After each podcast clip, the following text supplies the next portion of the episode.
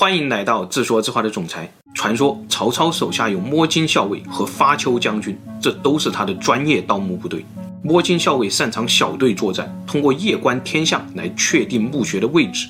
如果校尉们发现了大墓，那么就需要有劳发丘将军率领大队人马直接铲平整座山丘，然后清空墓室。历史上最著名的发丘将军就是董卓大魔王的干儿子吕布。曹操在下邳斩杀吕布以后，收编了他的发丘部队。正在这个时候，有校尉前来报告，下邳城外发现了一座巨型古墓，有劳发丘将军出马。本来我们一直以为这是一个连《三国演义》都不敢讲的野史故事，但两千零九年，江苏警方抓获了几个现实中的摸金校尉。原来这背后的故事是一本现实中的盗墓笔记。时间回到二零零八年十二月三十一日。一个民房当中，四个人正在密谋盗墓。主人席上坐着一位大名鼎鼎的盗墓贼，代号 Z。其余的三个人是出资人。一个多月以前，Z 就发现了这座古墓，并且精心设计了一个盗洞。在出资人的资助下，Z 已经把盗洞挖好了。这次聚会就是 Z 在安排最后的分赃方案。Z 说，三天以后的一月四日是黄道吉日，到时候他会亲自上山下洞摸金。出资人都很佩服 Z 的专业能力。这个盗墓贼很讲究，他只会挖洞，都是晚上七八点天黑以后上山工作，到了三四点天快亮的时候，就把挖出来的土全部打包带走，拉到很远的地方再倒掉。同时还会把洞口做好伪装，这都是为了防止被人发现。前前后后已经挖了一个多月，神不知鬼不觉，非常的安全。只要再过最后一个晚上，古墓就将被掏空。时间到了一月四号这一天，Z 来到盗洞前，先让两个马仔下去，把最后的几米给挖通了。结果两个人下去后就一直没有上来，盗洞里还隐约传出一些怪异的声音。Z 觉得情况不妙，决定亲自下去查看。同时还有一名马仔也跟着一起下去了。可是这两个人下去以后也一直没有上来，地面上的马仔们都慌了，难道是出事情了？古墓里有粽子吗？该不会是盗墓小说成真了吧？几天以后，盱眙公安局突然接到了报案，说是在一个废弃的厂房当中发现了一辆白色的轿车，轿车的后座上一直躺着一个人，已经好几天了，一动不动。警方赶往现场调查，原来后座上的那个人已经死了，身上没有任何伤痕。接着，警察打开后备箱，又发现了一具同样的遗体。看来这并不是第一案发现场，凶器找不到，死者身份不明，抛尸原因也不明。但仔细检查，两名死者的鞋底上都有同样的特殊泥土——白膏泥。我们原来分享马王堆汉墓的时候提到过白膏泥，当时施工队挖穿的白膏泥的时候，洞口喷出了半人高的火柱，这就是传说中的火坑墓。这些可燃气体在墓室当中被封存了两千多年。为什么古墓有这么好的密封性呢？就是因为这种特殊的白膏泥。白膏泥加青膏泥加竹炭，这种防腐木的工艺在汉朝最成熟，可以保证墓室中几千年都不会有外来的细菌、空气和水侵入。这也就是马王堆里面的女尸两千多年不腐的真正原因。那现在死者鞋底又发现了这种白膏泥，也就意味着他们的死因可能与一座汉代的古墓有关。果然，警方很快就破案了，这是一起重大盗墓案的案中案。后座上的那名死者正是那个大名鼎鼎的盗墓贼 Z，而后备箱的那名死者则是当晚跟 Z 一起下洞的那名马仔。原来一月四号那天，Z 和马仔也没了动静以后，地面上的人就开始拽绳索，把洞下面的四个人全部拽了上来。结果发现，先下去的两个人已经断气了，而 Z 和马仔也正处在休克状态。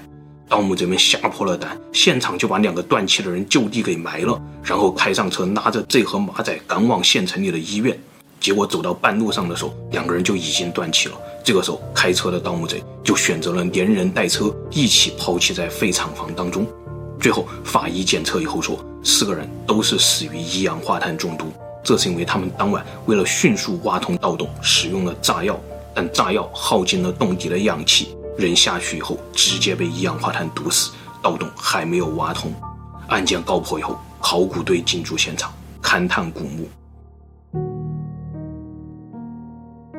考古队很快就发现，盗洞旁边有一个池塘，叫做龙塘。盗洞是从龙塘的旁边竖直打下去的，往下挖了十几米，又转向往前挖了十几米，终点直接怼在了墓室正上方。这样看来，这是通过龙堂的堂心在判断墓室的位置。本来这个墓室上面的龙堂就像一个天然的防盗装置一样，让人无法从地面探明地下的情况。但万万没想到，龙堂堂心的位置还是不小心暴露了墓室的坐标。继续调查，当地的居民说，龙堂下面的山叫做大云山，像一块石头碉堡一样，孤零零地矗立在整片平原当中。按照堪舆风水的说法，大云山上的龙堂就像一只龙眼，正好卡在古黄河、淮河和长江这三条大江的交汇处，绝对的风水奇镇。那么这样看来，龙堂下面很有可能埋着一位汉代奇人，会是谁呢？考古队列举了六位候选人的名单，第一个人是汉朝开国皇帝刘邦的二哥河阳侯刘仲，第二个人是刘仲的儿子吴王刘辟。第三个人是刘邦的合伙人唐义侯陈婴，第四个人是刘邦的堂兄荆王刘贾，第五、第六个人是刘邦的重孙子江都王刘飞和刘飞的儿子刘建。这六个人都曾经在盱眙这一带统治过诸侯国，都有可能是这座大墓的主人。接着，考古队发现这座墓是一条拥有两个墓道的中字形大墓。在古代，帝王的墓穴是亚字形的，有四条墓道。诸侯王的墓穴是中字形的，有两条墓道；侯爵的墓穴是甲字形的，只有一条墓道。这样就可以暂时排除刘仲和陈婴这两个侯爵了。继续勘探，考古队又发现整个大云山都被掏空了，上面至少有十几个墓穴，还发现了城墙和宫殿的遗址。看来这是一个巨大的皇家陵园。沿着城墙的根基清理，又发现整个陵园是一个边长五百米的正方形。足足有三十五个足球场那么大，这简直比一个普通的汉朝县城还要大。这样看来，金王刘贾也可以被暂时排除了，因为他是汉朝刚刚建立时候的诸侯王，那个时候连皇帝刘邦坐马车想凑齐几匹颜色一样的马都困难，所以刘贾不太可能有实力建造这么大的一座陵园。另外，刘飞、刘建父子这两个人在史书上记载也是寥寥的几十个字，没有什么大作为。也不太像陵园的主人，那所有的候选人当中只剩下一个重点对象，也就是吴王刘濞了。而这个吴王刘濞的故事，竟然又和吕布有关。据说吕布当年派人寻找过吴王刘濞的墓穴，因为刘濞打造过很多绝世兵器，他的这些兵器很有可能被他埋到了自己的墓穴当中。现在疑似刘濞的墓穴出现了。会不会龙堂下面就是那个隐藏了两千多年的军火库了？考古队很激动，没几天就把龙堂给抽干了。接着，湖底的淤泥当中出现了很多这种铲子一样的东西，这是考古队最怕见到的东西，因为它有一个专业名称叫做叉，这就是传说中发丘将军人手一把的武器，专门用来开山发丘。原来整个龙堂并不是什么地面防盗系统，而是一个古代的巨大盗洞。考古队的心情突然跌落到了谷底，因为传说中发丘将军光顾过的古墓，除了叉，一根鸡毛都不会给你留下。恰好考古队又挖到了一些标有刻度的尺子，尺子上面的一尺长二十四厘米，汉代的一尺长二十三点一厘米，现代的一尺长三十三厘米，而只有三国时代一尺长二十四厘米。看来。这些标尺和叉就是三国时代留下的，传说和现实对上了。吕布的发丘部队果然早就光顾过这座古墓，还会留下点什么吗？考古队硬着头皮往下挖，掀开所有的封土，墓石展现了出来。太惨了，这些被烧毁的木头可都是传说中的黄肠题凑啊！黄肠题凑是一种古代极奢侈的墓葬规格，黄就是指黄心的柏木。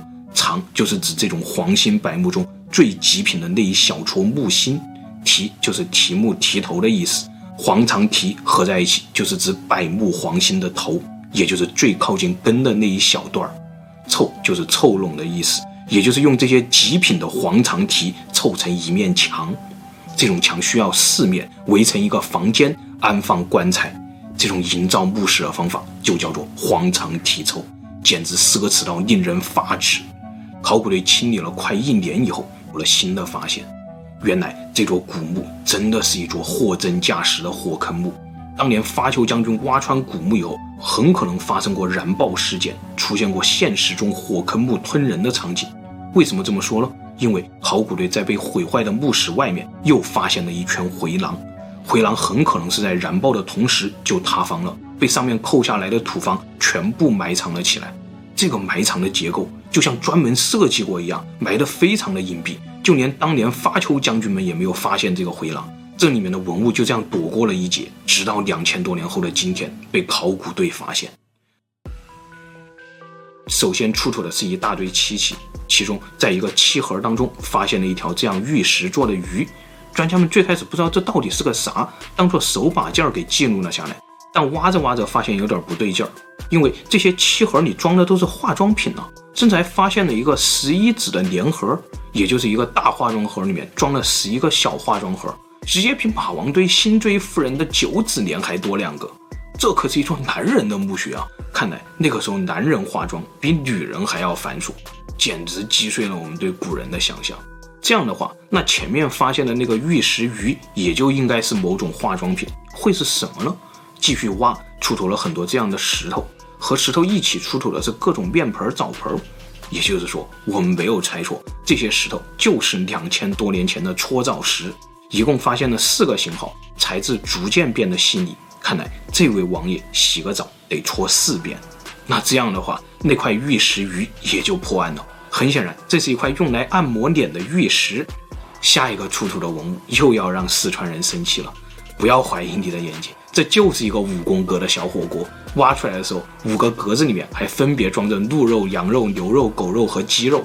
小火锅旁边还有配套的染器，染在古汉语中是调味料的统称，所以这个火锅很正宗，是有蘸料的，并且这个蘸料的染器还是可以加热的，比现在还要高级。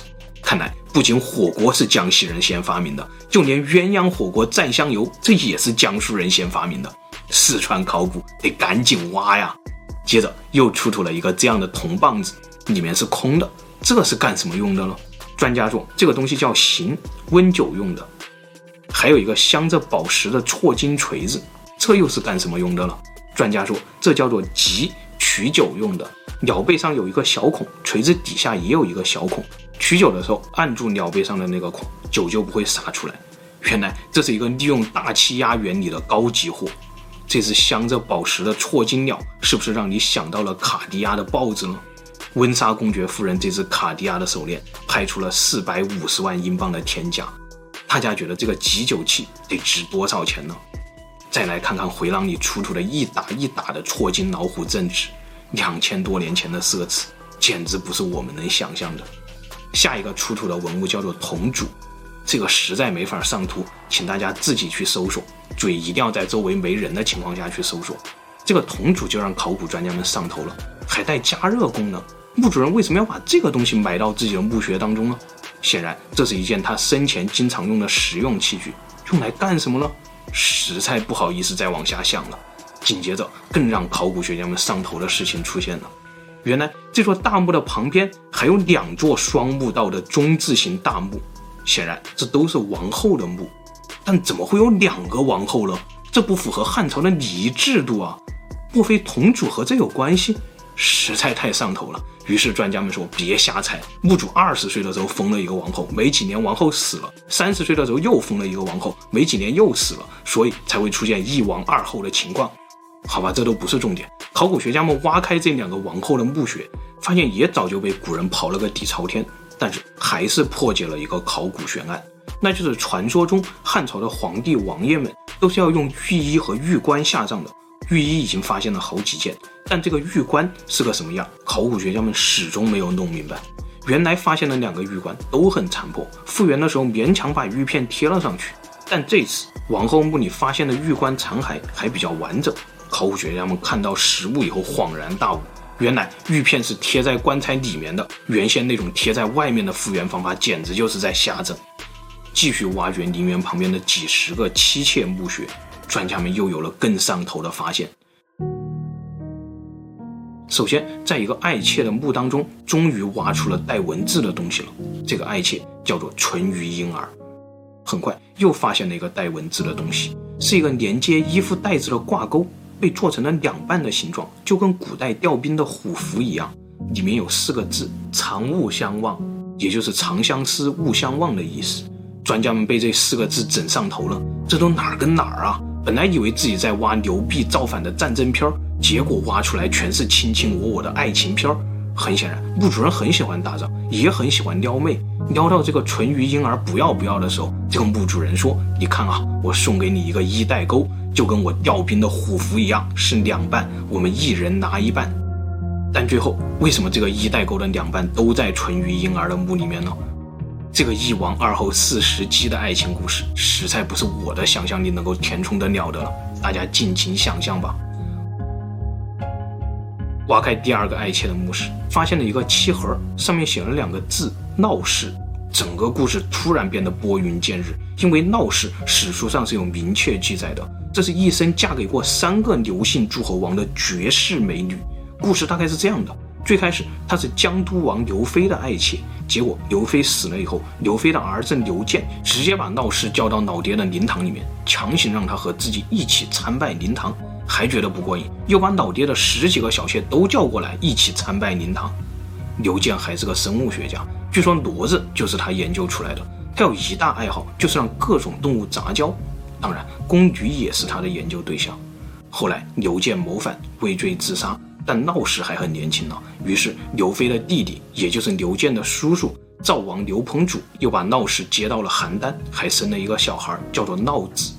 过去专家们都认为闹市应该埋在邯郸，但为什么这里会出现闹市的东西呢？可能是他最后又被埋回了第一任丈夫刘飞的墓穴当中了吧？还是说有别的什么情况呢？看来刘飞墓也不能实锤，真相还需要继续挖掘。回到那座大墓，先挖出来的是一个豪车库，有安车，还有摇车。安车也就是带顶棚的房车，秦始皇这种；摇车也就是敞篷跑车，大概是这个样子。墓主人的这辆敞篷跑车很拉风，轮子就有一百四十五厘米高，大概和现在的这种车是一个尺寸的感觉。车上的配件非常华丽，有很多这种水滴宝石镶嵌的造型。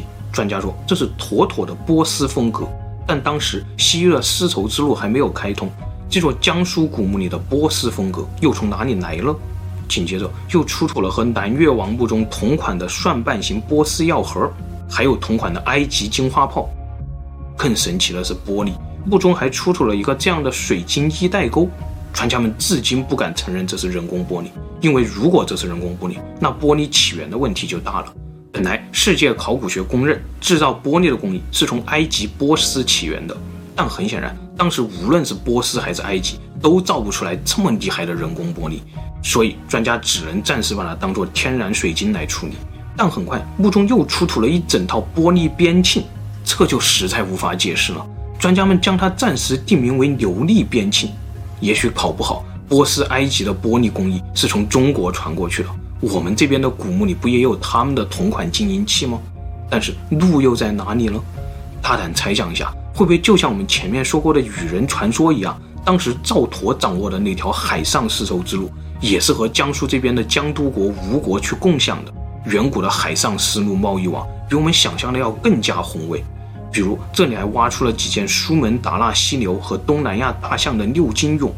再看配套的驯兽人，显然这是一张外国脸。它来自哪里呢？两千多年过去了，没有人知道了。继续挖，传说中的绝世兵器终于出现了。这是一把暗纹铜矛，出土的时候好几次割伤了工作人员的手指。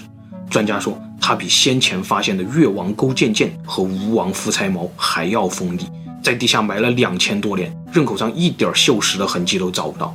本来专家们认为春秋时期吴越的暗纹涂层工艺在战国以后就失传了，但这把铜矛的出土改写了这个说法。显然，这把铜矛的暗纹涂层工艺比越王勾践剑更厉害。你看得到花纹，但用手指去摸却根本摸不到花纹。专家们认为这些暗纹涂层正是它千年不朽的真正原因。吴越时代这种暗纹涂层只能做成简单的树脂几何结构。但汉朝已经可以做成这种流畅的花纹了，这种技术今天的科学家也无法复制，已经彻底失传了。还有一些同款的暗纹戈，花纹虽然没有这把矛好看，但同样千年不朽。似乎墓主人隐约又在说：“我可是吴王刘辟。”但他究竟是谁了？最后，考古队终于在一些小名器上找到了“江都王二十七年”的字样，而历史上江都王刘飞恰好在位二十七年，所以专家们最终下了定论：墓主人不是吴王刘濞，而是江都王刘飞。看来所有的远古故事都破案了，整个剧情大概是这样的：刘邦战胜项羽以后，就把自己的二哥刘仲封在了代国，差不多是今天的山西那一带。但这个代王呢，很窝囊，匈奴打过来的时候，老兄扔下大军，自己跑回了洛阳。刘邦很愤怒，把二哥贬成了河阳侯，让他滚到吴国的地盘上去。二哥的儿子很瞧不起自己的这个老爹，一心想要干件大事儿。这个年轻人就叫做刘辟。恰好这个时候，淮南王英布造反了，二十一岁的刘辟就一马当先，带着贵族骑兵攻破英布。平定英布以后，刘辟来到长安领赏。刘邦见到他这个年轻又英勇的侄子以后，说：“你的脸上有造反之相。”但犹豫了好一会儿，还是把手上的吴王大印交给了刘辟。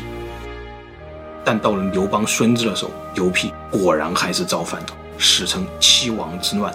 就在七王之乱当中，又有一个默默无闻的皇子冲杀过去，平定叛乱。这个皇子就是汉武帝的哥哥刘飞，也就是这座大墓的主人。刘飞立功以后，就被封到了江苏那一带的吴地，建立江都国。然后朝廷给江都国派来一位强力相国，这个人就叫做董仲舒。没错，罢黜百家，独尊儒术的思想，都是先从江都国进行实验的。实验成功以后，董仲舒才被调入中央，改造整个汉朝。这也就解释了为什么刘飞的墓穴这么奢华。第一，董仲舒这帮公羊儒是很讲究厚葬的。第二，董仲舒的治国理念没错。江都国当时被治理得非常强盛，刘飞四十七岁去世，然后就是他的儿子刘建的故事了。后来刘建谋反，畏罪自杀以后，刘飞的子孙也就成了落魄贵族。但这些落魄贵族当中，又出了一位女战士刘细君，她是反贼刘建的女儿，她也像当年的刘辟、刘飞一样，跟汉武帝说：“这场和匈奴的战争就让我去吧。”我嫁到乌孙就能斩断匈奴的一只手臂，于是她就成了汉朝历史上第一位和亲公主。后来她的乌孙王老公死了，按照乌孙习俗，要再嫁给乌孙王的儿子。也许是因为当年他老爹和闹事那些事儿给他留下了心理阴影，他写信给汉武帝要求回国，但汉武帝命令他遵从乌孙风俗，必须完成任务。一年以后，刘细君给小乌孙王生了一个儿子，很快就在郁闷当中死去了。这就是整个古墓中的远古故事。但汉武帝为什么一定要不惜一切代价击败匈奴呢？也许在这之前，他就通过赵佗的南越国和刘飞的江都国见识过海外的世界。他知道匈奴的西边还有一个更广阔的天地。他是天子，必须要让全天下臣服。那首先要解决的，就是眼前这个拦住他的匈奴，而这一切都是他的老师那个江都国的公羊儒生董仲舒教给他的。好了，今天的故事就分享到这里，谢谢大家。最后，夫人说：“原来你这个故事的幕后黑手是董仲舒啊。”